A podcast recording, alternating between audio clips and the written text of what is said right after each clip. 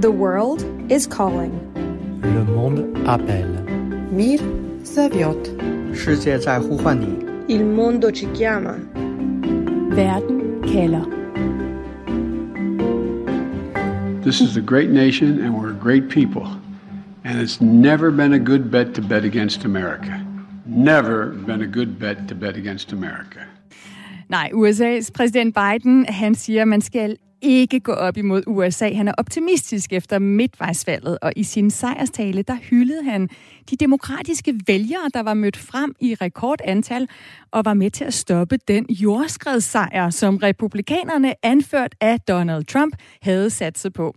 Ifølge Biden, der er der indtil videre en klar vinder af det her midtvejsvalg, og det er USA's demokrati. It was a good day, I think, for democracy. Our democracy has been tested in recent years, but uh, with their votes, uh, the American people have spoken and proven once again that democracy is who we are. Ja, amerikanerne beviste, at USA stadig er et demokrati, og der blev ikke spændt ben for, at vælgerne kunne stemme. Stemmerne blev talt, og valgresultatet ser ud til at blive accepteret af befolkningen. For selvom Biden og demokraterne ikke blev trynet af vælgerne, så er det altså stadigvæk uvist, hvem der egentlig ender med at sidde på magten i den amerikanske kongres, og hvad midtvejsvalget betyder for, hvor USA er på vej hen, og hvem der ender med at tage magten ved præsidentvalget i 2024. Og derfor så spørger jeg i dag, det amerikanske demokrati bestod, men hvem ender med magten i USA? Jeg hedder Stine Krohmann Dragsted. Velkommen til Verden kalder her på Radio 4, hvor vi blandt andet skal til Florida, og vi skal til Georgia i USA for at få reaktioner på det her midtvejsvalg. Og så har jeg også øh, David Træs, som er USA-ekspert og forfatter til flere bøger om USA. Sidst bogen på jagt efter Amerikas sjæl med i studiet. Jeg har også Anne Alling, som er USA-journalist med for USA. Velkommen til jer begge to. Tak skal du have. Jeg skal lige tænde for dig, David, også. Så nu kan man høre dig. Ja. David, lige til at, kort at starte med. Hvis du skal beskrive midtvejsvalget med tre ord, hvad vil du så sige? Lidt mere end tre ord, men jeg vil sige, at Trump fik en ordentlig en på Sinkadusen. Demokratiet bestod den her test, og så vil jeg sige, at selvom Biden siger, at det her det var en fin aften for ham og for demokraterne, så er tiden nok ind til, at demokraterne begynder at finde en afløser for ham. Anne, tre ord om midtvejsvalget. Jamen, jeg tror, jeg kan holde mig til tre ord og vil sige uh, traditionelle politikers comeback.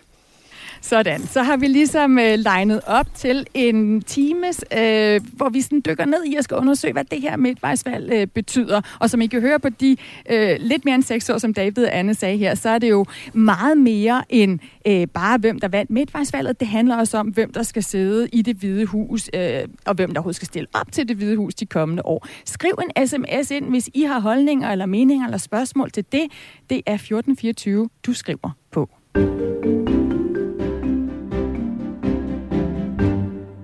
Og midtvejsvalget er altså stadig ikke afgjort. Men det afholdt så ikke en lettet præsident Biden for at holde en slags sejrstale om demokraternes historisk gode valg. Og imens der var konklusionen fra den tidligere præsident Trump altså, at ja, han var nok en smule skuffet over valget, men øh, personligt, der mente han, det var en stor sejr for Trump. Så lad os lige starte der, Anne, for det kan jo være lidt forvirrende med, med de her, altså en præsident, en tidligere præsident, der begge går ud ligesom at erklære en sejr, og der er jo faktisk ikke helt nogen, der har vundet klart. Endnu alle stemmerne er ikke talt op. Hvem vil du erklære som vinder og taber af det her midtvejsvalg? Jamen, for at gå tilbage til min, øh, til min overskrift, så, så vil jeg sige, at altså, de, de traditionelle politikere vandt det her valg øhm, på, i, fra begge partier på begge fløje. En del øh, moderate, både demokrater og republikanere, men også øh, politikere lidt længere ude på, på begge fløjene. Men, men generelt for dem, altså politikere i mere traditionel indpakning, end vi har været vant til øh, de seneste år, og altså ikke mindst under Trump. Vi så, hvordan at øh, rigtig mange af de Trump-støttede øh, kandidater, øh, valgnægte, øh, election deniers, som de bliver kaldt herover, altså folk, der ligesom bakker op om, at sidste øh, der blev snydt til sidste valg, øh, konspirationsteoretikere blev i, i høj grad øh, stemt ud, og det er det, jeg har hørt for rigtig, rigtig mange vælgere under det her valg, at de var klar til de mere traditionelle politikere, der var måske mindre utræer, mindre personligt øh, mm. personligt øh, fixeret, så, så det, det mener jeg helt sikkert, at det var dem, der fik øh, det største del af fokus i hvert fald. Så på nogen måde i hvert fald vende sig væk, væk fra ekstremer, måske ikke fra konservatismen, men i hvert fald for de her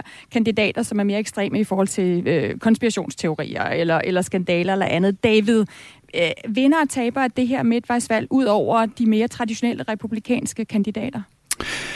Jamen, jeg synes, at det faktisk sådan, hvis man går lidt op i, den, i helikopteren og kigger ned over det, så synes jeg i forlængelse af det, som Anna Alling var inde på lige før, så synes jeg faktisk, at demokratiet, som Biden også sagde, vinder det her valg, fordi der var en masse lokale valg rundt omkring i de amerikanske delstater om guvernører og statssekretærer, øh, som i virkeligheden handlede om en kamp om at kontrollere næste valg, altså 2024-valget. Hvordan laver man stemmeafhandling? Hvem må stemme? Hvordan må de stemme? Og frem for alt, hvordan tæller man stemmerne op og til allersidst? Hvordan godkender man et valgresultat?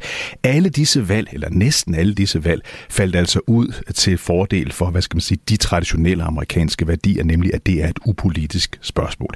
Det er omvendt et stort nederlag for ekspræsident Trump, der meget havde brugt utrolig store kræfter på at forsøge at få indvalgt nogle folk, der ville kunne i virkeligheden jo øh, manipulere med øh, næste valg. Så det tror jeg var en, en, en meget vigtig sejr. Det var en sejr for det amerikanske demokrati. Mm.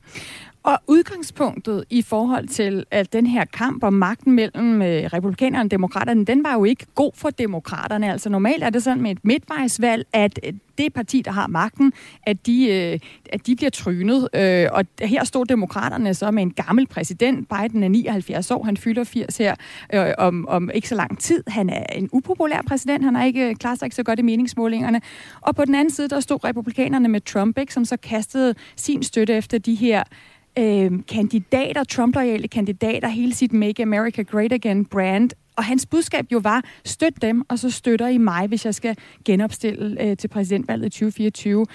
Og derfor så ser vi jo også nu, øh, David og Anne, en masse analyser af, hvorfor den her ventede røde bølge ikke kom. Altså, hvorfor republikanerne ikke ser ud til at vinde magten, i hvert fald i hele øh, kongressen. David, hvad mener du af valgets tale, ud over det her med demokrati, som altså ikke faldt fra hinanden? Jamen, jeg tror, valgets tale er, at man gerne vil have lidt mere normalitet ind i øh, landet. Altså lidt mere normalitet ind i Amerika. For det er jo, som du er inde på, øh, Stine, øh, meget mærkeligt, at republikanerne ikke kan vinde det her midtvejsvalg. Udover du nævnte, at præsident Biden er historisk upopulær, næsten lige så upopulær som Donald Trump var det meste af den tid, han var præsident, så har vi alle de økonomiske nøgletal, dem alle sammen, de er dårlige. I sådan en situation, der bør republikanerne, altså oppositionspartiet, selvfølgelig vinde stor sejr. Hvorfor gør de det ikke? Jeg synes, det virker som om, at, at, at, at vi simpelthen ser delstat efter delstat, at, at, at amerikanske vælgere flytter sig ind mod midten. Man plejede altid at sige i USA før Trump, før Trump, der sagde man altid, the center always holds. Altså midten ender altid med at sluge magt til sig vinde. Det er der, en folk helst vil være. Det har så været en anomalitet, mens øh, Trump har været der, at vi er gået ud til ekstremerne. Nu er det som om, vi flytter os ind på midten igen, og der er Trump jo naturligvis ikke. Han er ude på ekstremerne, og der er der altså simpelthen færre mennesker ude. Mm. Øh, en af vores lyttere, Erik, har skrevet ind, der var også mange Trump-støttede kandidater, der vandt, øh, blandt andet J.D. Vance i Ohio, altså, som jo også er en såkaldt øh, election denier, altså en, som siger, at Trump øh, øh, vandt i 2020.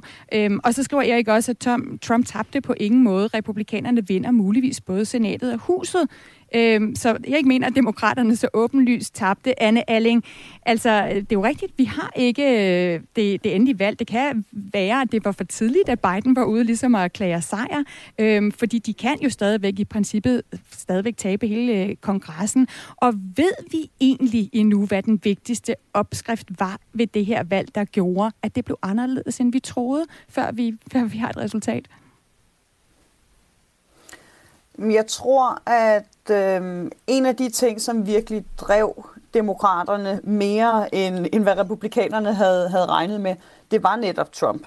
Jeg tror, at republikanerne, de virkelig forudså jo denne her øh, røde tsunami, øh, som, som ligegyldigt om de ender med at vinde øh, repræsentanternes hus og eventuelt også måske senatet, så kom denne her røde tsunami ikke. Altså de har, vi kommer ikke til at vinde så stort. Og jeg tror, at en af de ting, jamen det, det var Trump, altså at han fyldte så meget i valgkampen, han fyldte så meget i en del af kandidaterne, af republikanernes kandidater, som var bakket op om Trump, så han hang stadig Trump over øh, over hele midtvejsvalgskampen som sådan en skygge, og det tror jeg altså virkelig engagerede demokraterne mere, end, end republikanerne måske havde, øh, altså havde, havde forudset. Hvordan har du hørt øhm, det med de vælgere, du talte med? Ja. Men jeg tror måske, med min amerikanske svigermor er måske faktisk det bedste eksempel, jeg kan tænke på. Hun er normalt øh, uafhængig vælger, det har hun altid identificeret sig som.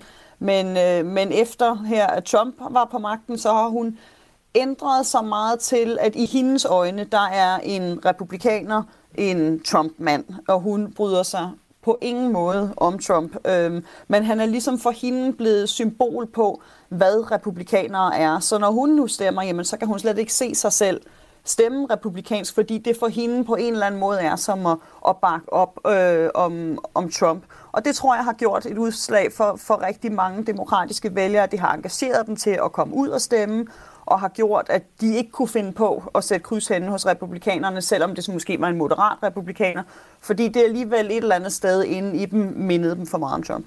Mm. Præsident Biden han pegede jo i hans tale efter midtvejsvalget på en bestemt gruppe vælgere, som øh, han mener fik øh, rigtig stor indflydelse ved det her valg, nemlig de unge vælgere, som i høj grad altså gik til stemmeboksen og satte et kryds, selvom det ofte er svært at få dem mobiliseret til midtvejsvalg, når det ikke gælder øh, et præsidentvalgkamp. Så lad os lige tage til USA og høre fra en af de her unge vælgere. Du lytter til Verden kalder på Radio 4. Regitze Højen Tolstrup er 20 år, og hun kom med sine danske forældre til USA for syv år siden. Hun bor i en forstad til, til Georgias hovedstad Atlanta. Altså det er den her delstat, hvor midtvejsvalget blev så tæt, at den demokratiske og den republikanske senator nu skal ud i et omvalg. Det er en af de delstater, vi venter på resultatet på. Et omvalg, som jo så også skal være med til at afgøre magtfordelingen i senatet, altså hvem der får magten i den amerikanske kongres. Og det er også et omvalg, som Regitze skal sætte et kryds ved, fordi hun er nemlig blevet statsborger, øh, amerikansk statsborger i år, og hun satte også et kryds ved midtvejsvalget for første gang. Min kollega Nana Tilly Guldborg har talt med Regitze om, hvad der afgjorde hendes valg. Hvem satte du dit livs første stemme på? Øh, jamen, det var flere øh, kandidater, men generelt demokratiske kandidater. Stacey Abrams og øh, Raphael Warnock. Og hvad var, hvad var det vigtigste for dig, da du skulle, da du skulle vælge, hvem du skulle stemme på? Men dels deres øh, sager, men, men fordi der kun er, eller der er kun to store partier herover, så er det jo også øh, lidt, hvad parti de hører ind under, fordi det er to så vidt forskellige partier. Og når du så kigger på de sager, altså øh, hvad kan man sige, emner, der, der ligesom er på stemmesedlen, hvad er det så for nogle emner, du har sigtede efter? Så øh, var det meget abortlovgivning øh, og våbenlovgivning øh, nationalt for USA. Fordi der er sket ret meget her for nylig med, øh, med Roe vs. Wade og øh, retten til fri abort, som måske kan blive taget fra en. Så det, øh, det betyder rigtig meget for mig, altså våbenlovgivning, fordi jeg, det synes jeg er surrealistisk, at, øh, at man jeg kan gå ind i et, et supermarked lige nu og, og købe en pistol, uden, uden træning og uden våbentilladelse, uden noget som helst. Og det, det synes jeg egentlig ikke burde være okay.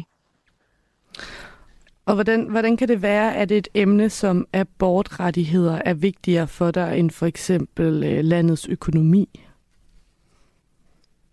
Mm, det er det, fordi jeg ser på abort som en ret. Øh, jeg har som kvinde øh, ret til at bestemme over min egen krop så økonomien er vigtig, men, men det, er jo en, det er jo en fælles beslutning. Det er en abort ikke. Der er ikke nogen, der skal pille ved den ret. Altså især ikke mænd, som aldrig kommer til at kunne få en abort. Øhm, I hvert fald ikke biologiske mænd, øh, som jo mange af dem, som sidder i senaten og i, i huset. Øhm, så det er, fordi jeg ser på det som en helt basal rettighed generelt tror jeg, at især blandt ældre generationer i, den her, i det her valg, at der har været rigtig meget fokus på, øh, på økonomi i stedet for, for abort. Og du siger det lidt selv også, ikke? Altså, det står meget tæt og rigtig tæt der, hvor du er i Georgia, hvor I skal have et øh, omvalg øh, til december. Øhm, ja. men, men den her røde bølge er i, i udeblevet i nogen grad, ikke? Altså den her øh, store sejr ja. til republikanerne. H- hvad betyder det for dig? Det er, altså, det er jo nogle skridt i den rigtige, øh, rigtige retning for mig, at øh, for eksempel Georgia og, og mange andre stater ikke længere er, er overvældende rød. Øh, fordi så er, så er det noget, man kan gøre, føler man. Det har ofte været sådan lidt, okay, jamen, gider man stemme, fordi det bliver republikansk alligevel, og det, det synes jeg efterhånden, man gør, og det synes jeg, der er rigtig mange af, af folk, som jeg før har hørt ikke vil stemme, de går ud og stemmer nu, fordi det er så tæt, at hver eneste stemme tæller. Det er så tæt, at hver eneste stemme tæller, siger Regitte Højen Tolstrup altså her. Dansk amerikaner og en af de unge vælgere, som altså synes, at det er vigtigt også at stemme ved midtvejsvalg. Regitte, hun nævner jo så abort som en af de emner, som er grunden til, at hun stemmer på det demokratiske parti og på deres kandidater. Altså det her med, at højesteret har fjernet retten til abort som en grundlovssikret rettighed i USA. Anne, hvor stor en rolle ser det ud til, at det her spørgsmål om abort fik ved midtvejsvalget? Det viser sig at blive øh, det vigtigste punkt for, for demokratiske vælgere i, ifølge, ifølge de statistikker, som, som er kommet ud. Altså det endte med at fylde rigtig, rigtig meget, og mere end både republikanerne havde regnet med, øh, men også mere egentlig end, end mange eksperter, øh, medierne havde regnet med. Der var i løbet af valgkampen stor kritik af, af det demokratiske parti for ligesom, at de fokuserede for meget på værdipolitik, og herindunder der puttede man abort og sagde, at det var ligesom del af, af værdipolitikken. De skulle fokusere mere på noget håndgribeligt, som for eksempel økonomi, som, som republikanerne gjorde det. Men, men jeg tror faktisk, og man kan måske også høre det her ud for, øh, for, for Regitze svar, at, at abort måske ikke bare er værdipolitik, at det netop er noget meget, meget håndgribeligt. At for en, en kvinde i USA, jamen der er det noget, hun kan mærke helt ind i knoglerne, at hvis nogen vil tage abortrettighederne fra en, det er ligesom, det er til at tage at føle på, det er til at forstå, og måske endnu nemmere at forstå en, en økonomi, og hvad man skal gøre for at, at få den på ret kurs igen. Så jeg tror, det har været noget, som har ramt altså, så tæt på hjertet øh, på, på rigtig mange øh, vælgere. Selvfølgelig især kvinder, mm. øh, og også, øh, vil jeg sige, altså, kvinder, som måske ikke var helt sikre på, om de ville gå til højre eller venstre, men hvor at abort så blev udslaget for dem, for at det gik øh, til venstre og stemte på demokraterne. David, altså hvad skete der med det her spørgsmål om inflation og stigende benzinpriser, som, som republikanerne jo troede, de skulle vinde valget på? It's the economy stupid, ikke? Altså, hvad, hvad, det, hvorfor blev valget ikke afgjort af amerikanernes pengepunkt?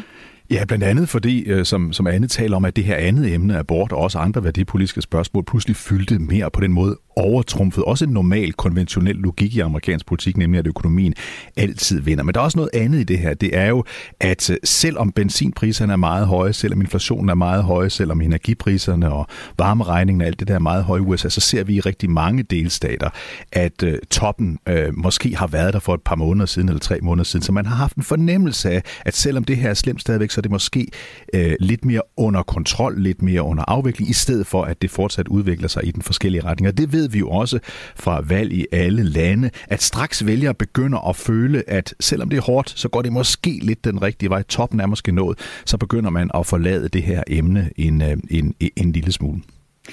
Anne, hvis budskabet for demokratiske vælgere til, til politikerne er, rør ikke ved vores grundlæggende rettigheder som abort, hvad var budskabet så for de republikanske vælgere, som, altså ud over det her med, at de ikke kan lide høje benzinpriser, og at de ikke kan lide Biden? Det var altså, at de vil tilbage til, til normalen, øh, tilbage til, til lidt mere, hvordan, u, hvordan politikere plejede at være. Øh, altså, at man, de sagde i høj grad, der, blev, der selvfølgelig også blev stemt rigtig meget på de, eller en del på, på, altså på Trump-støttede kandidater, men flertallet i hvert fald stemte for øh, altså de mere øh, traditionelle kandidater, og de stemte øh, de øh, kandidater, som ikke havde så stor politisk erfaring, øh, dem stemte de ud. Altså vi så for eksempel øh, Dr. Oz op i, i, i Pennsylvania, som blev stemt ud, en Trump-støttet kandidat uden politisk erfaring. Øhm, så, så vi så, at kvaliteten af kandidaterne virkelig betød noget. Mm. Øh, jeg talte øh, i går med en, øh, med en republikansk øh, mandlig vælger hernede i, øh, i Georgia, og han sagde, at han havde regnet med, at det ville blive en, forventet, at det skulle blive en rød bølge i Georgia. Men så sagde han, men altså, Herschel Walker, uh, what am I gonna do? Altså, selvom han er republikaner helt ind til benet, så synes han ikke, han kunne stemme på Herschel Walker, en fodboldstjerne, øh, uden politisk erfaring, som ikke har klaret sig godt i debatten. Og ifølge øh, denne her Williams sagde han, det var udelukkende Trumps skyld. Altså han så Herschel Walker som, som ligesom en, som Trump havde peget på, Trumps dukke, øh, og, og det kunne han trods alt altså ikke stemme på, på ham. Og Herschel Walker, som jo altså nu skal i, i sådan omvalg eller genvalg øh, mod øh, hans modkandidat, demokratiske modkandidat Warnock, mens at øh, den republikanske guvernør, øh, han vandt, altså Brian Kemp, han vandt over Stacey Abrams, som var demokrat. Så også spændende det her med, at øh, vælgerne så ud som om, at de faktisk har stemt lidt forskelligt alt efter, hvilke kandidater der var på sedlen. Altså faktisk det her med kvaliteten af kandidater gør en forskel, og ikke bare hvilket parti man tilhører. Godt, lad os vende os imod, hvem der egentlig skal sidde på magten efter midtvejsvalget og kommer til at bestemme over USA de næste to år.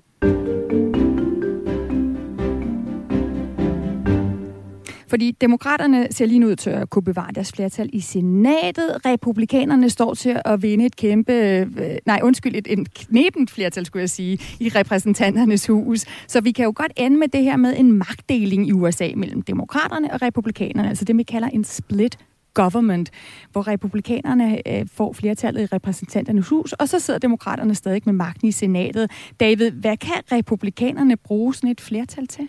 Ja, altså hvis de får et flertal i huset, som det jo ser ud til, det bliver meget snævert, det betyder, at der er risiko for, at nogle af dem, de har på deres side, hopper over til den anden side. Så det er sådan, det bliver i hvert fald meget snævert, meget usikkert hen over den her vej. Men det, de kan med det samme, det er jo, at det parti, der har flertallet, de sætter sig på alle formandsposter i alle udvalg, der findes i huset. Sådan er det amerikanske system. Så det vil sige, med et vil alle de demokratiske formænd for alle komitéerne blive sat fra bestillingen. De vil blive i stedet for erstattet af øh, republikanerne. Det vil sige, de sætter en dagsorden. Det er repræsentanterne hus, der i reglen først kommer med et lovforslag. Det er dem, der sætter, der har meget initiativretten i amerikansk politik. Og så helt konkret, så er der jo den store øh, komité, der undersøger stormløbet på kongressen den 6. januar 2021. Ja, den vil jo øh, med al sandsynlighed blive opløst, og det vil sige, at, at republikanerne i stedet for at blive ved med at undersøge, hvad der skete 6. januar, formentlig vil sætte et skuespil op, vil det så være, i repræsentanternes hus, hvor man vil forsøge at undersøge alt muligt med Joe Biden. Og jeg siger, at det er et skuespil, så er det fordi, når det kommer over til senatet,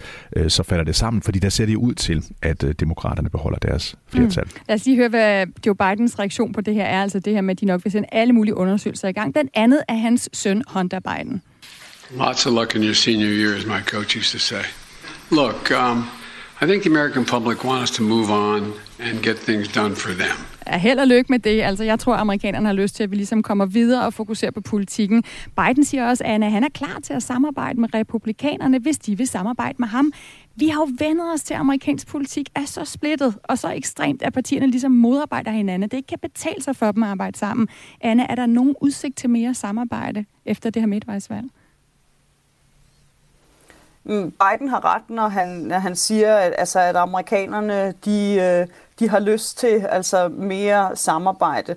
Øh, de har i hvert fald lyst til, til mindre drama. Det er helt sikkert den øh, opfattelse, jeg har, når jeg taler med, med amerikanske vælgere. De er trætte af det her konstante øh, fokus på personerne, øh, politikerne som personer og alle deres slåskampe, at nu vil de gerne have skruet lidt ned for, øh, for, altså for, for intensiteten, og man ligesom ikke bare kan få, få fikset problemerne i stedet for. Så på den måde er det helt sikkert noget, der er en lyst til fra vælgernes side, men om det så kan lade sig gøre, altså fordi amerikanerne er trods alt stadig meget politisk uenige, øh, og om Biden og, og republikanerne kan finde en måde at blive politisk enige om, det, det synes jeg er, er svært at sige. Og så, og så kan man måske også sige, hvor meget af denne her øh, Øh, måde at samarbejde med hørt til midtvejsvalget, og hvor meget vil politikerne ligesom stå ved det, øh, når, når de ligesom kommer tilbage på arbejde igen. Hvor hurtigt går der politikere slås kamp i det igen, det, det tror jeg tiden vil vise. Mm.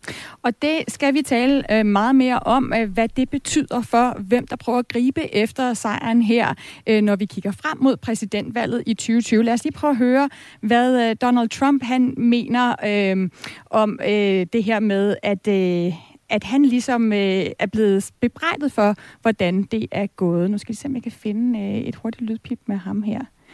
Vi får lige, vi får lige et andet lydpip med, med Trump. This is the year we're going to take back the House, we're going to take back the Senate, and we're going to take back America. And in 2020... Ja, vi Well, I think if they win, I should get all the credit, and if they lose, I should not be blamed at all, okay? But it'll probably be just the opposite. Det var altså Trumps budskab inden midtvejsvalget. Hvis vi vinder, så skal jeg have øh, al æren. Hvis vi taber, så er det ikke min skyld. Velkommen tilbage til Verden kalder på Radio 4. Jeg hedder Stine Krohmann Dragsted. Og sammen med USA-journalist øh, Anne Alling og David Træs, forfatter til bogen På jagt efter Amerikas sjæl, der er jeg ved at få svar på, hvem der ender med magten i USA efter det overståede midtvejsvalg. Og vi har allerede talt om, hvem der har den politiske magt nu til at træffe beslutninger i USA de næste to år, hvilken vej amerikanerne ønsker at gå. Så lad os vende os imod det her magtopgør, som midtvejsvalget også lægger vejen for, altså hvem der vil gå efter præsidentposten i 2024.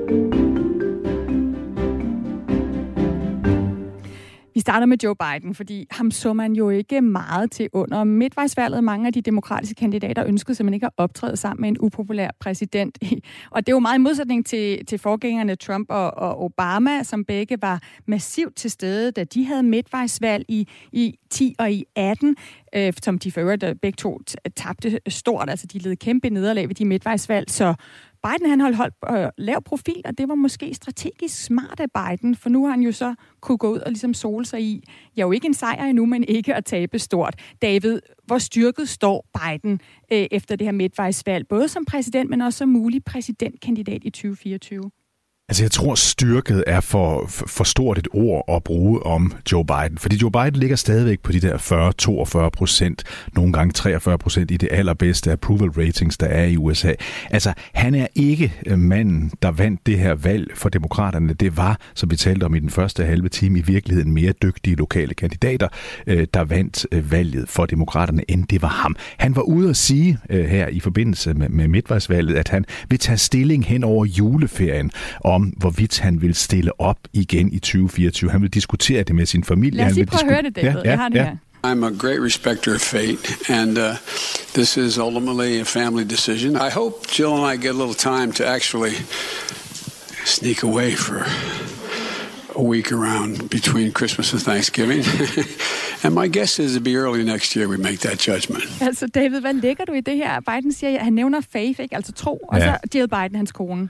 Ja, altså, altså jeg vil blive meget overrasket, hvis Joe Biden ender med i det nye år og sige, at han stiller op igen. Husk på, han bliver, jeg tror du nævnte det før, Stine, han bliver 80 år her i øh, november måned, og han virker efterhånden også som en 80-årig. Man kan simpelthen se, at han har sværere ved at holde tempo, når han er møde. Han begår dumheder, når han står ud til møder og taler om mennesker, der er døde eller ikke er der.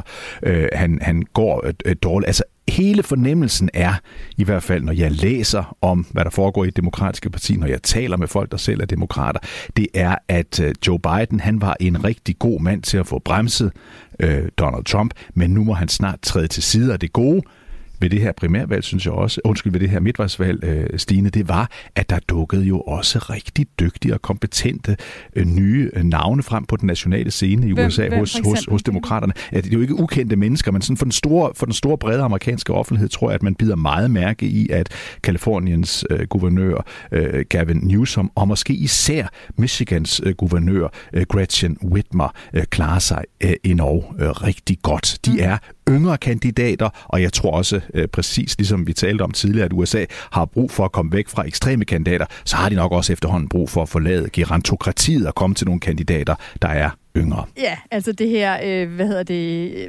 Olle, hvad kan man kan nærmest kalde det, Ollemandsfælde, ja, fordi ja. de er virkelig gamle, øh, og det er Biden, eller det er Trump jo også. Lad os sige, altså øh, Biden har jo ikke helt sluppet den her idé selv. Han sagde også sådan her efter midtvejsvalget. I think everybody wants me to run, but we're going to have discussions about it. Jeg tror, alle vil have, at jeg stiller op. Vi kommer til at diskutere det, Anne. Altså, hvad møder du af syn på Biden, når du taler med demokrater? Er de super entusiastiske over, at han stiller op igen?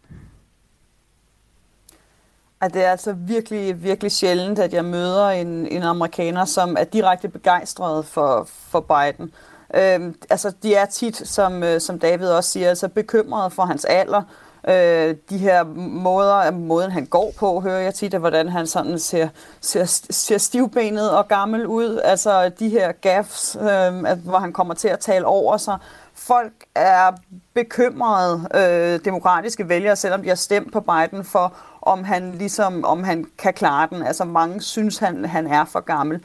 Og så har der også været ligesom en utilfredshed over, at man ikke synes, at han, at han præsterede nok. Men der vil jeg sige, at, at det, der tror jeg, at midtvejsvalget trods alt kan, kan hjælpe Biden. Altså meget af det, som, som Biden gerne vil have succes på, altså det er jo også det politik, som, som tager længere tid øh, at få implementeret.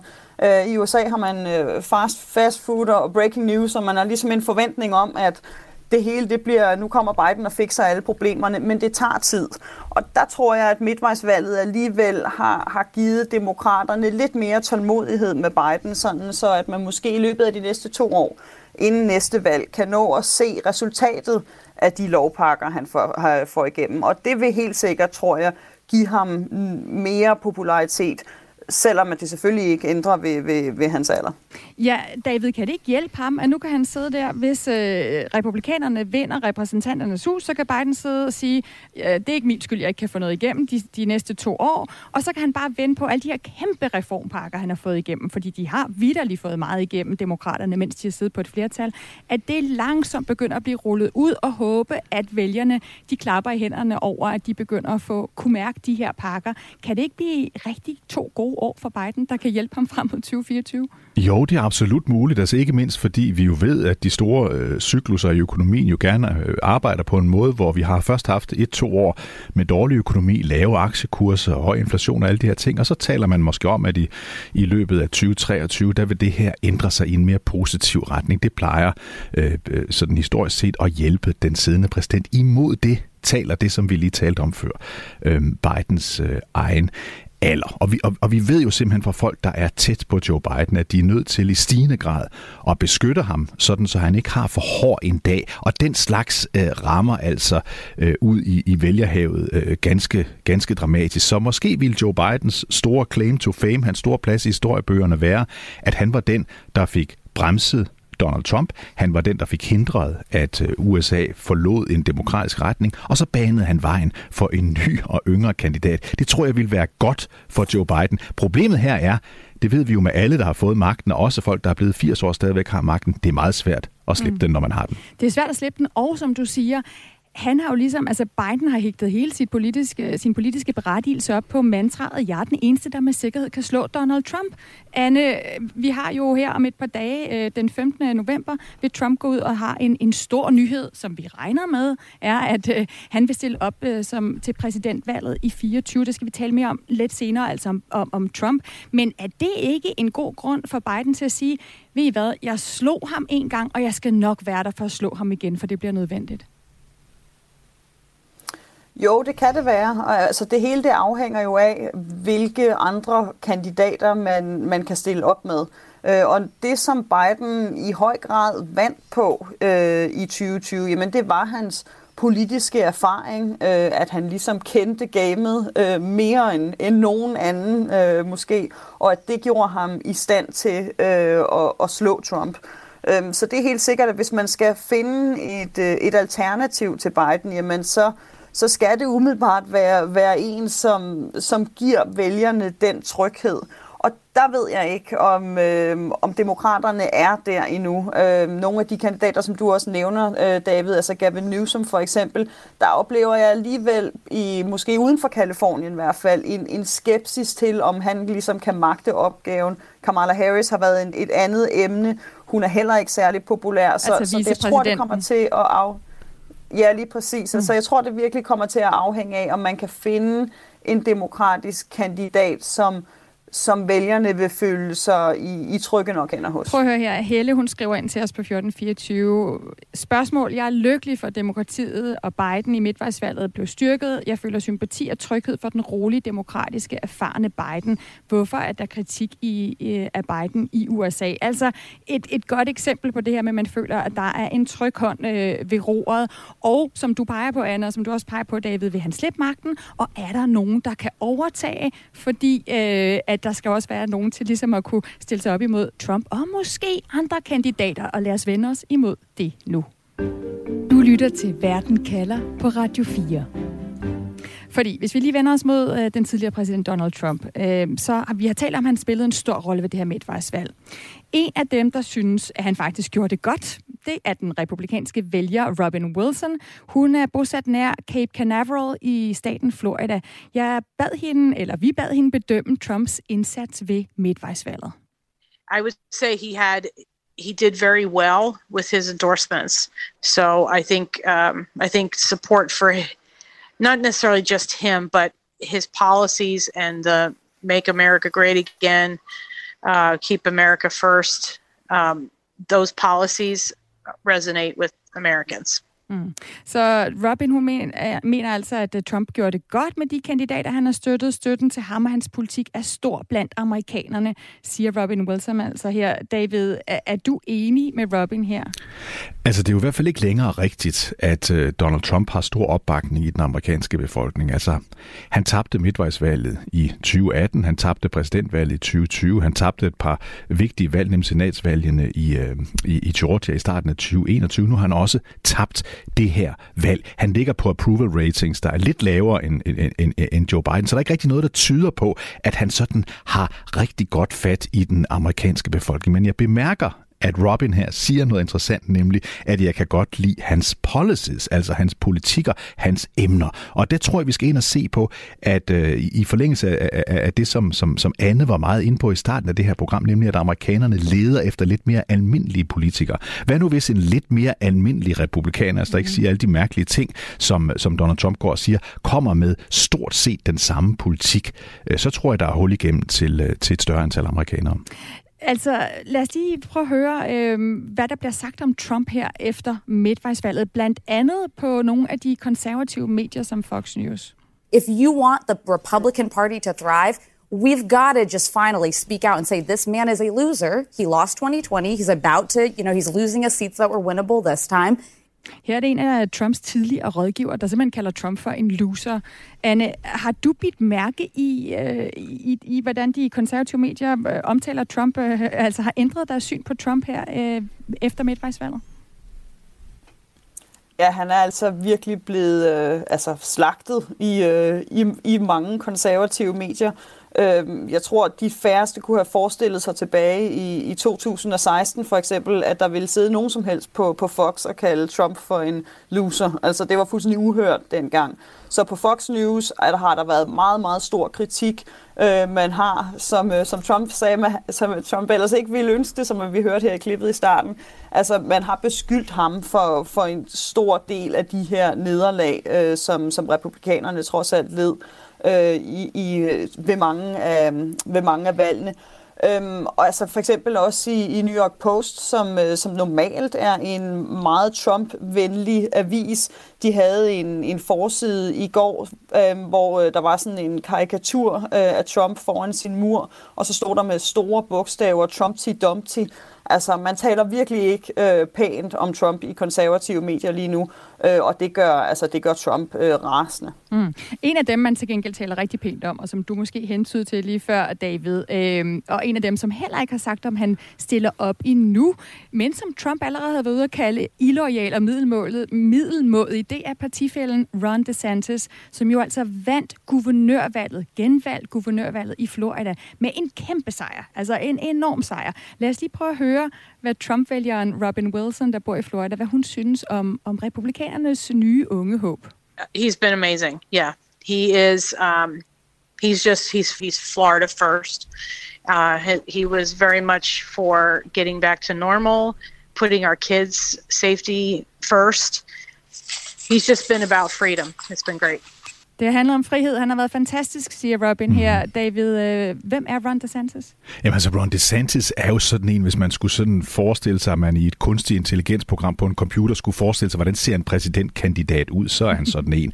Han ser godt ud, han er 44 år gammel, han er gift, han har, han har øh, kønne øh, børn, han er øh, atlet, stjerne, baseballstjerne, fra da han gik både i, i high school og på universitetet. Han er højt uddannet på Yale og Harvard, han er både historiker og advokat. Øh, han har været soldat, han har været udsendt til, øh, til Irak, og så har han været medlem af repræsentanternes hus i en periode. Senest vandt han så valget til guvernør i, i, i Florida i 2018 på et meget hængende hår, støttet af, øh, af Trump dengang. Han var en tidlig Trump-støtte selv, men denne her gang, han vinder jo, hvor vi sige, en jordskredssejr. Altså i Florida, der plejer at være så tæt, der vinder han 60-40 over sin demokratiske modkandidat. Det betyder, her har vi virkelig at gøre med en mand, der kan række ind over midten med politikker, som jeg var inde på før, der langt hen ad vejen minder øh, om dem, som Trump han har, men han siger ikke ting, der gør, at pæne og ordentlige mennesker, ikke mindst bedstemødre og mødre rundt omkring i Amerikas forsteder, skal sådan øh, øh holde for ørerne på deres små børn og børnebørn, fordi mm. de ikke kan tåle at høre det. Han er simpelthen mere normal, og jeg taler ikke politisk normal, for mange danskere vil sikkert synes ikke nogen forfærdelige holdninger, han har, men som person øh, er han øh, mere øh, en normal republikaner. Lad os lige prøve at høre et klip med ham. We fight the woke in the legislature. We fight the woke in the schools. We fight the woke in the corporations. We will never ever surrender to the woke mob. Florida is where woke goes to die. Vi, vi vil aldrig overgive os til det woke mob. Øh, det, det kommer ikke til at overleve i Florida, Anne en ting er at vinde på et guvernørvalg med blandt andet med det her værdipolitik, som DeSantis står for. Og også selvom han er højt uddannet, som David fortæller, jo sådan en eller anden form for alligevel sådan arbejder middle of the road øh, profil. Hvad er det, der gør, at DeSantis nu efter midtvejsvalget bliver nævnt som en mulig udfordrer til Trump? Jeg tror egentlig, at, øh, at Robin, du havde klippet fra her, siger det meget godt. Altså, DeSantis er gået vildt hurtigt, altså fra at være en øh, lokalpolitiker nede i Florida til at, at være en, som man taler om i, i hele landet. Og et af de ting, der virkelig har gjort udslaget, jamen det var hans måde at håndtere coronakrisen på. Altså under corona var der jo den her enorme diskussion øh, og hæftige debat altså i USA om, om amerikanernes frihed. Altså det var jo virkelig anti-amerikansk for mange, og at de fik at vide, hvad de måtte og hvad de ikke måtte. Og der øh, kørte DeSantis altså hårdt på, at han var ville være en af de første til at åbne Florida op. Han ville give børnene lov til at komme tilbage i skole, og man ligesom fik lov til at bestemme selv nede i frihedsstaten, som, øh, som vi også hører Robin her sige, altså øh, nede i Florida. Og det har gjort ham til altså ikke bare en, en held i Florida, men det er også noget, der virkelig taler til, til mange republikanere, som, som ser ham stå for, for den politik, som de gerne vil have, som den politik, som, som, ja, altså, som Trump også stod for, men som, som du også siger, David, altså i en øh, noget mere øh, spiselig indpakning. Og jo også en som øh, en, en guvernør, som for eksempel modtager Biden venligt, når der er øh, orkaner, øh, så, så der ikke er den der direkte fjendskab. Altså man kan godt stå over for sine politiske modstandere, viser DeSantis også øh, noget, som Trump og Biden jo ikke helt kan. Prøv lige at høre, vi spurgte også Robin Wilson, øh, hvis hun nu skulle vælge øh, at pege på republikanernes næste præsidentkandidat. Hvis hun skulle vælge mellem Trump og DeSantis, øh, hvem øh, vil hun så øh, støtte? Det, det var et svært spørgsmål for hende at svare på. That's a hard question. it is. Um, because you know what they're they're they're the same they're both so strong in uh, in a lot of the things that are important to me so um and but they are both uh, very powerful men so they both would be great uh, one thing that Ron DeSantis has is his youth. So I, um, I would support either one of them. Ja, hun har svært ved at svare her. Ikke? Jeg, vil, jeg, vil, jeg, vil, jeg vil støtte øh, hver af dem. Hun, hun nævner DeSantis' alder, ikke? Han er 44, så vidt jeg husker. Altså, der må jo nærmest være halvt så gammel som, som Biden, hvis, hvis det ender med at blive de to op imod hinanden. Lad os lige, eller, altså, Nana Tilly Kulborg, min kollega, hold fast i Robin og bad hende om at vælge. Og prøv lige at høre, hvad hun, hvad hun så siger. Uh, yeah, I, I, I, it's just yeah, it's just uh, I, I haven't. I guess I feel bad because I really haven't. I haven't really confirmed that in my own mind. So I feel I'm sorry. I'm sorry that you know I, I can't. I just can't give you a solid answer because I just I've been thinking about this for months. Altså, David, det er lidt som om, hun skal vælge mellem to af sine børn her. Ja, eller sin far, sin bror måske nærmere t- øh, i, i, i det her selskab. Hun, ja. har, hun har i hvert fald meget, meget svært ved øh, at tage stilling. Jeg synes jo, der er en ting, der er fantastisk interessant, eller mange ting, men lad mig nævne en ting, som er utrolig interessant ved Ron DeSantis, også som nationalfigur. Når man vinder 60-40, så giver det sig selv, at man er formået at række hen over midten, men helt konkret, så har Ron DeSantis altså formået at erobre to vælgergrupper, som er meget attraktive for republikanerne, fordi dem plejer demokraterne at vinde. Det er latinos, hispanics, og det er kvinder. Øh, det med, at han kan, tage, at han kan række ud til kvinder, øh, som jo i overvejende grad har stemt på demokraterne længe, det synes jeg må være utrolig attraktivt for republikanske primærvælgere, når de skal til at vælge deres, øh, deres, deres kommende præsidentkandidater. Lad mig bare fortælle en historie, jeg selv oplevede i Florida i sommer, fordi jeg skulle køre med sådan en lille minibus med 10 mennesker fra en lufthavn og så ud til, til, til sådan et, et område, hvor der boede en masse folkepensionister.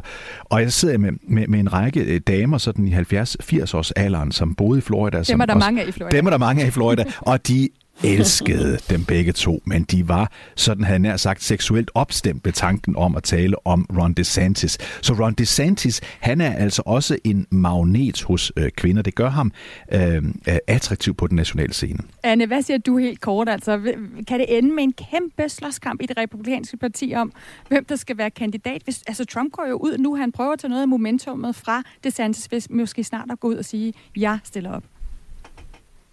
Det tror jeg helt sikkert. Og altså, ja, præcis det her med momentummet. Altså, vi er ret sikre på, at Trump han annoncerer øh, i næste uge, og så kan DeSantis ikke vente særlig længe, for han, for han skal gøre det samme, hvis han ligesom vil være med i ræset. Øh, DeSantis han øh, kom med sådan en video her forleden, en meget, meget lang video i sort og hvid, der startede med sådan en guddommelig stemme, der sagde, og på 8. dagen skabte Gud en øh, mand, der ville komme og redde USA, og så sådan et øh, heroisk billede af DeSantis. Han er helt sikkert på vej lige på trapperne, og, øh, og han er ikke bange for at i den grad bruge øh, patos på samme måde, som, øh, som, som Trump gør det.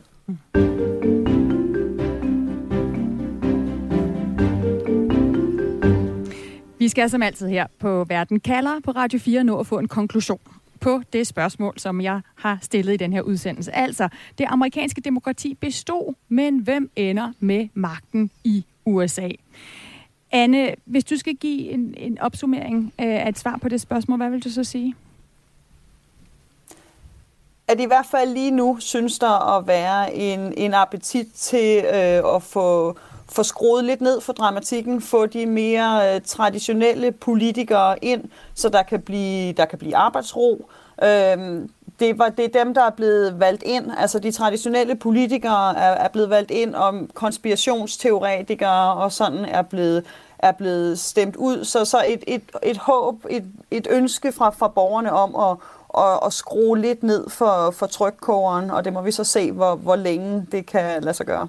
David, hvad siger du? Altså, hvem ender med magten i USA? Og hvad, altså, hvad siger midtvejsvalget om det? Altså, som, som en, der, der tilbage i efteråret 2015 beroligede øh, folk i Danmark, der var nervøse for, at Donald Trump kunne vinde med at sige, mm-hmm. bare glem det, det kommer aldrig til at ske, så vil jeg være meget tilbageholdende med at dømme uh, Donald Trump uh, ude af billedet. Det er helt rigtigt, som Anne siger. Et øjebliksbillede lige nu er meget optimistisk, fordi det faktisk virker, som om USA uh, begynder at, at nærme sig lidt mere en hvad skal man sige, mere traditionel, fornuftig måde at føre politik på. Men Trumps evne til at sætte en dagsorden, den har altså før været i stand til at overtrumfe, om jeg så må sige, al mulig anden logik. Så lad os se, hvad der sker i, øh, i, i, i, i næste uge, når og hvis øh, øh, Trump rent faktisk melder sig som kandidat. Det er mm. desværre sådan, kan man sige, at, øh, at, at Trump har igen og igen bevist, at sådan normal logik, normal måde at tale på, det kan han godt. Øh, øh, øh, styre det henover. Så David, det du siger her er også, at der er en far for, at vi, vi overvurderer det, vi nu kalder Trumps nederlag. Altså, at det er noget helt andet, når Trump han er på stemmesedlen selv. Altså det, jeg mener, det er, at vi må aldrig nogensinde sige, nu er Trump færdig, før han er færdig. Man vil synes, han var færdig mange gange, og hver gang har han rejst sig og på en eller anden måde formået at vinde magten, i hvert fald i sit eget republikanske parti. Men det centrale er nu, at Ron DeSantis er en spektakulær modstander. Det kan man også se på Trumps voldsomme personangreb øh, på ham i de forløbet par døgn. Tror du, Biden kan slå DeSantis? Øhm... ja, det tror jeg godt, han kan, men jeg tror, det bliver tæt, og lad os også lige holde fast i det. Det, som der jo også er resultatet af midtvejsvalget, det er, at USA er utroligt tæt delt i demokrater og republikanere. Mm. Lad mig lige til allersidst få, få jer med på den anden del af mit spørgsmål. Det amerikanske demokrati består. Altså David, du skriver jo i din bog om et øh, Amerika under massivt pres, der er tæt på at blive reddet i tu. Viser det her midtvejsvalg, at vi alligevel ikke behøver at frygte så meget for demokratiets tilstand? Det betyder, at hvis vi tager en lille mellemtid, så var det her en god uge øh, for det amerikanske demokrati, for de mennesker, der ønskede at undergrave demokratiet, for eksempel ved at tage kontrol over valghandlingerne rundt omkring i delstaterne på en uærlig vis, de øh, tabte altså massivt. Anne, helt kort, hvad siger du til det? Er vi på vej til mere normalt Amerika? I hvert fald uh, omkring det her midtvejsvalg, altså der, er, der bliver der helt sikkert peget pilen i den retning. Der er kæmpe stor forskel på et, på et midtvejsvalg og et, øh, et præsidentvalg. Så, så, så igen, så, så synes jeg, vi skal vi må se, hvor, hvor høj op uh, identiteten bliver, bliver skruet igen, når det kommer til et, til et præsidentvalg, som, hvor der ligesom hvor man, det, der for vælgerne måske er, er noget mere direkte på spil. Men lige nu i hvert fald, der, øh, der vil jeg give, give, give, give Joe Biden ret i, at, øh, at det var demokratiet, der, der vandt det her midtvejsvalg. Sagde Anne Alling, altså USA-journalist med fra øh, USA, som har været med til også at dække midtvejsvalget her på Radio 4. Tusind tak, Anne. Velbekomme. Og også uh, tak til dig, David Tras, uh, for at være med, altså USA-ekspert uh, og forfatter uh, til bogen på, vagt, på jagt efter Amerikas uh, sjæl. Tak for at være med, David. Tak skal du have. Og øh, du kan huske altid at gå ind og lytte til vores øh, programmer, hvis du finder dem på, på podcast. Øh, der er alle afsnit af Verden kalder. Men lige nu, der skal du lytte videre til et par nyheder her på